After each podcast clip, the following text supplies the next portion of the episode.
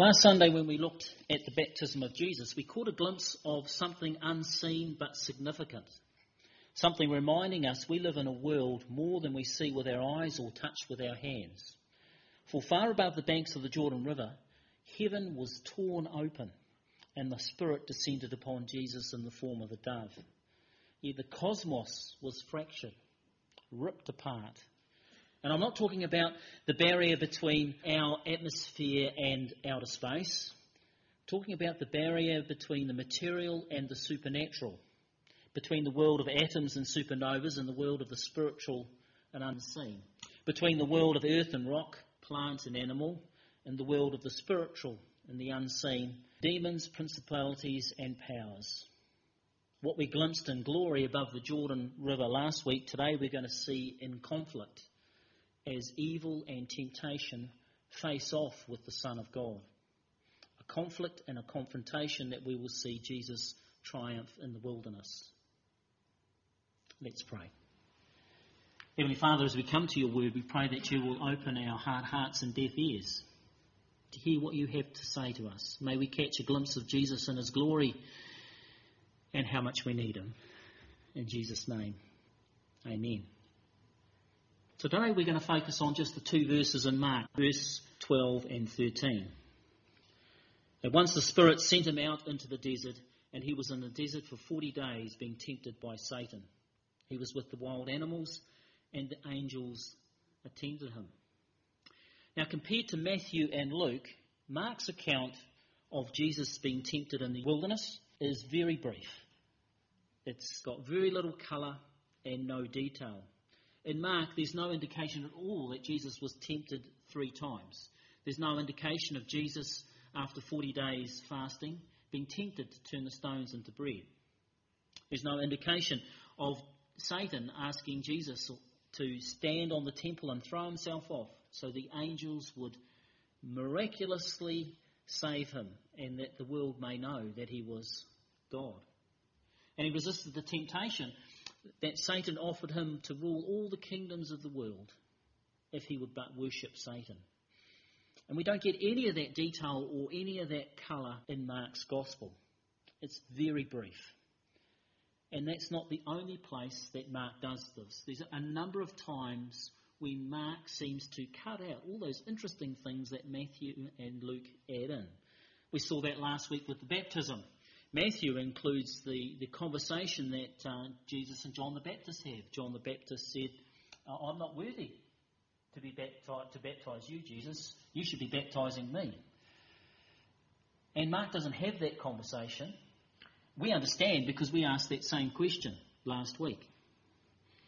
And there's a number of other examples as well. For instance, in Matthew, there are five major teaching sections, and Luke likewise. But Mark doesn't even have the Sermon on the Mount, nor the Lord's Prayer. And so we wonder why Mark is really interested in this, this brevity. And it's to create a sense of urgency. In Mark's mind, he needs to explain who Jesus is and get us to the cross. And so he's brief in so many areas. And that helps to create that sense of urgency. He wants to explain who Jesus is and why he had to die. And as we'll see in the next week or two, the shadow of the cross falls very early on Jesus in this gospel. In fact, Mark has been described as the passion narrative, the story of the cross, with a very long introduction. And it starts here. And we see something of this sense of urgency in the very first words of our verses we're looking at. Verse 12, at once. Now, 17 times Mark uses the Greek word euthus, which means immediately, especially in the first few chapters. Now, in the English, because our ears like to hear variety, translators have not just used the word immediately. They've used words like at once. Uh, in chapter 1, verse 20, as James and John are called to follow Jesus, we're told they followed Jesus without delay. When Jesus heals the leper in chapter 1, verse 42, the leprosy immediately leaves the leper. And if you pay attention in these first few chapters, you get this immediately at once coming across as, as Mark creates a sense of urgency. He wants to get us to the cross. At once, the Spirit sent him out into the desert. And again, sent him. Uh, it can be translated drove him. And we notice that when we look at Matthew and Luke, they use the word led, a lot more gentler. Mark, though, has the Holy Spirit sending, driving him out into the wilderness. Why? Again, to create that sense of urgency. So that's the first thing we can see here in the passage. Where is Jesus sent to, or where does the Holy Spirit drive him to? Well, out into the desert for 40 days. I mean, why the desert and why 40 days?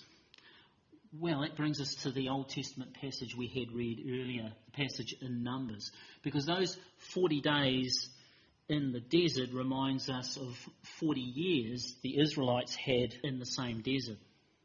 We pick up our story of the Old Testament understanding of what Moses and the Israelites were up to.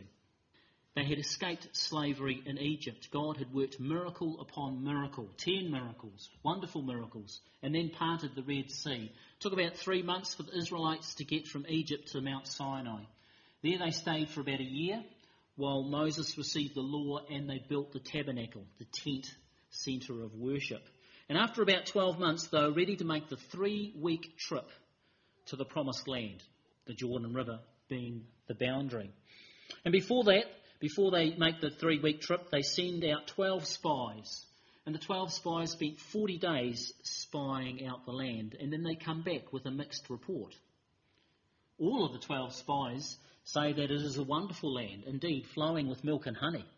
But 10 of the spies say there are giants in that land. The armies are strong and the cities are fortified we will get wiped out. Let's turn around and go back to Egypt. Two of the spies, Caleb and Joshua, argue that they should go. Why not? God defeated the Egyptians. Surely he could defeat these people. And the Israelites are tempted to trust God, to believe his word or not. And they fail. They fail big time. They give into temptation. And it wasn't for the intervention of Moses and the mercy of God they'd all be destroyed on the spot. And their punishment, instead of spending three weeks to travel from Mount Sinai to the Jordan and the Promised Land, they had to spend 40 years. One year for every day the spies spent spying out the land. And now, fast forward about two and a half thousand years or so, and we are in the same wilderness. And Jesus is there for 40 days. But it's tougher for him because the Israelites had manna, bread from heaven. And Jesus, who is the bread from heaven, had nothing. 40 days fasting. And like the Israelites, he was tempted to believe the lies of the devil. But unlike God's people, he resisted and stayed strong. How? Because of who he is the Son of God, Christ the Anointed. And in the desert, Jesus showed himself worthy to lead God's people. But there's more too. And he was in the desert for 40 days, being tempted by Satan. And he was with the wild animals, and the angels attended him. Now, the phrase being tempted by Satan and the reference to animals refers and references us back to Adam, who was also tempted by Satan. We have that uh, picture of uh, Adam with the animals in the garden. So if we go back to that story, found in Genesis 3. Adam was tempted in the garden. Satan piled lie upon lie, saying God could not be trusted. He was holding something wonderful back from Adam and Eve. He was holding back the fruit of the tree that would make them be like God. Surely they could take the fruit. They could reach out and grasp it, and they would not die, but they would be like God. And Adam believed the lie, and he fell, and great was that fall. Adam and Eve's relationship with God was broken. Their relationship with each other, broken. Their relationship with the garden and all creation, broken. Sin entered the human race. It entered the human race until a true and a better Adam could come and reverse the deed. So now in the wilderness, Jesus is also tempted. And from Matthew and Luke, we know the temptations were at their core to be like God, to take shortcuts, to reach out and grasp the glory of God and make it his own. But unlike the first Adam, this true and better Adam resisted the temptation. Now, I love the way that uh, Philippians chapter 2, 6 to 8 puts it.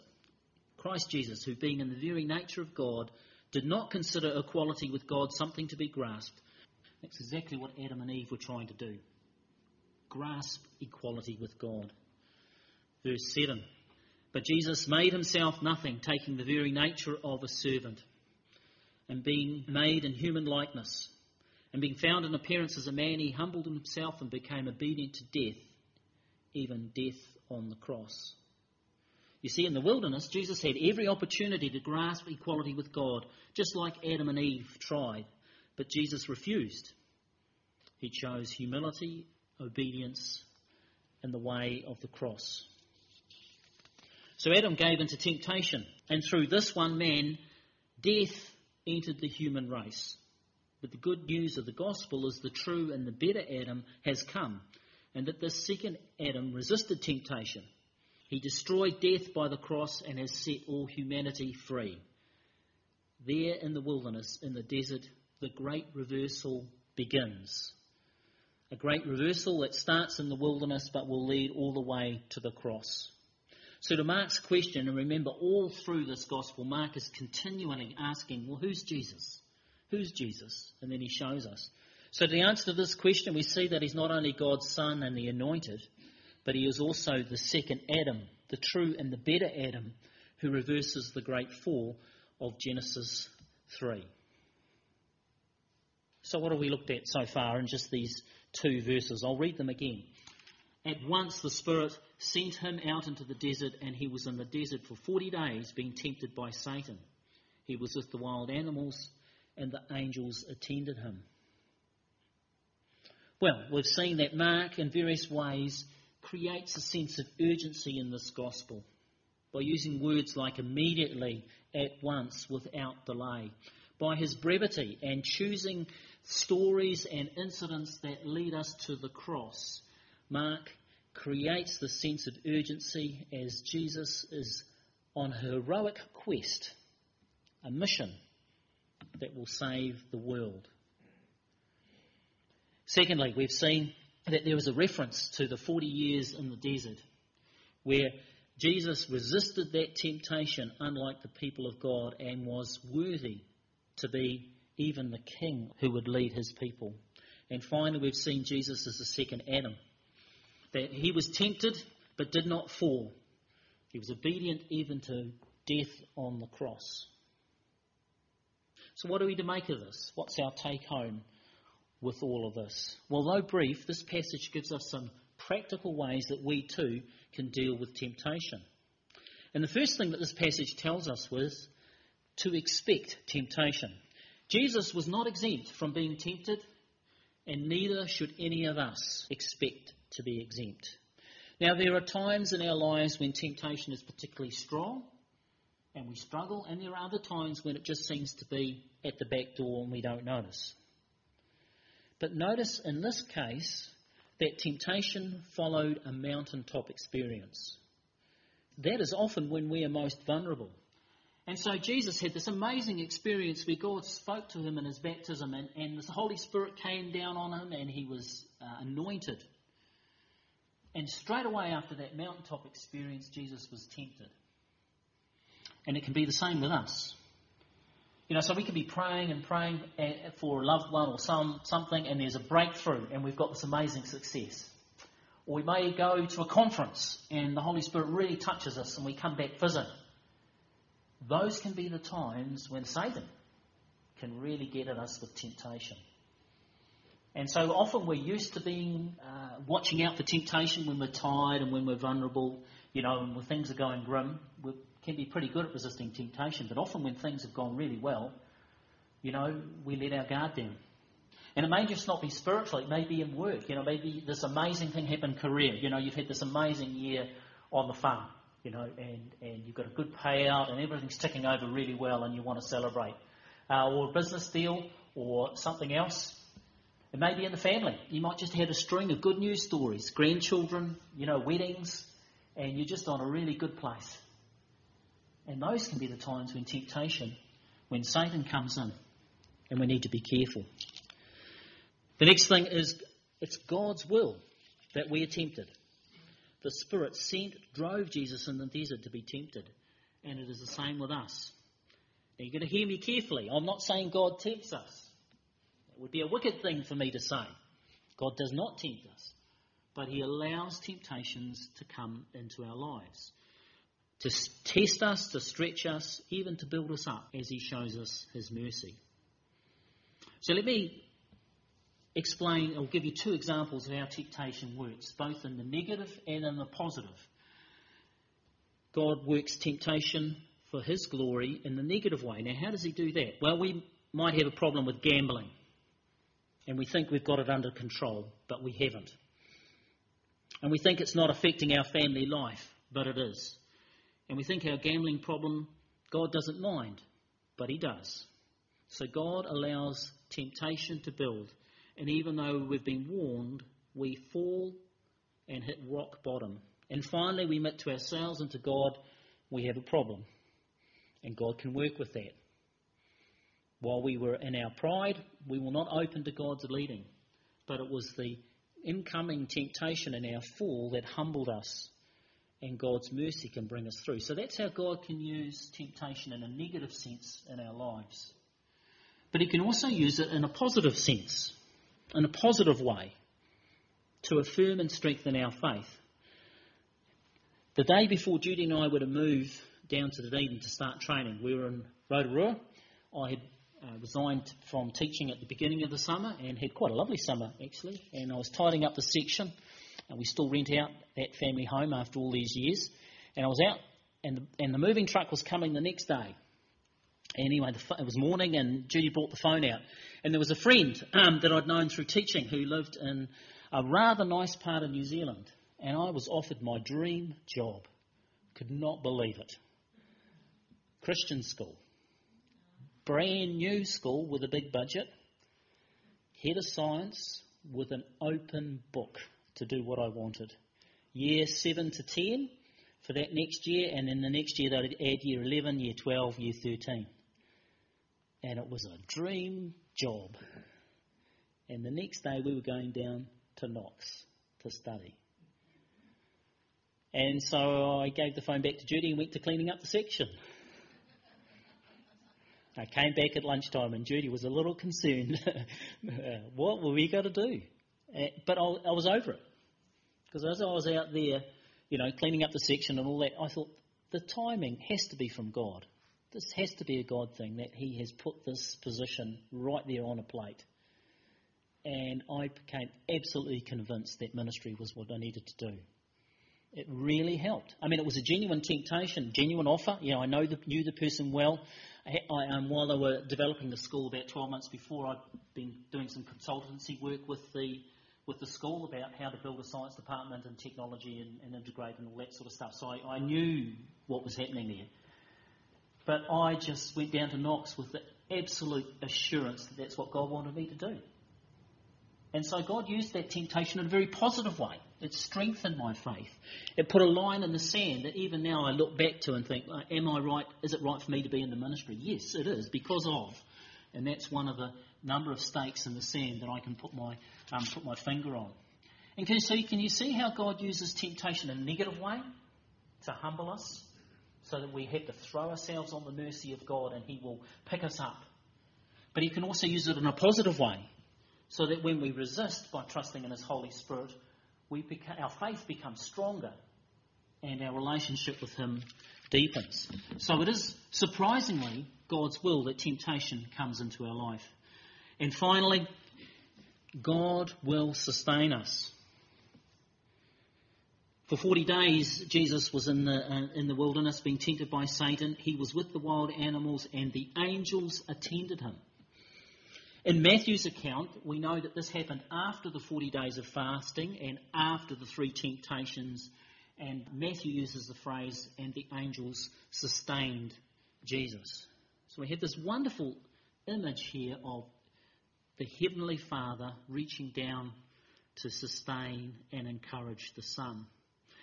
And this is exactly the same for us.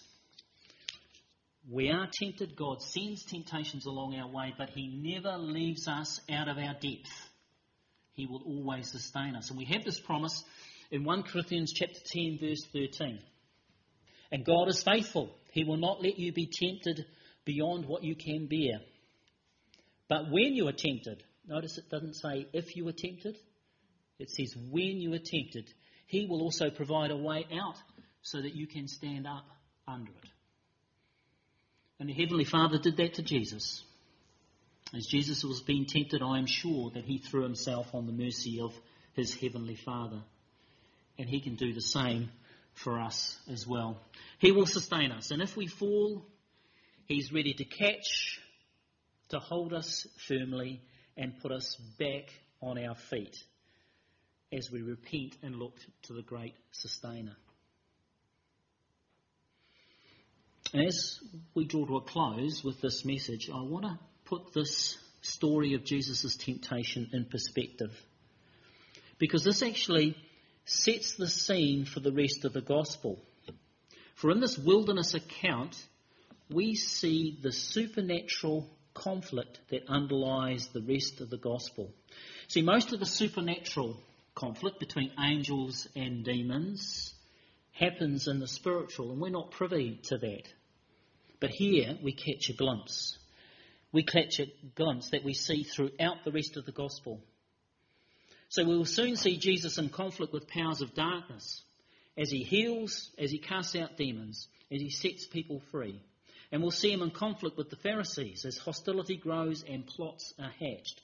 And underlying all of this conflict is the battle in the supernatural that we only catch a glimpse here. Through the rest of the gospel, Satan will maneuver his resources against Jesus. Satan's resources of sickness in people, of demon possession, of the religious leaders who are against him, even death itself. And he, he maneuvers all of these resources to try and destroy the Son of God. But here in the wilderness, we see the first of many defeats that Jesus will inflict on Satan. Defeat upon defeat, until eventually we will see Satan's head crushed at the foot of the cross to the foot of the cross to which this gospel so wonderfully leads. Let's pray.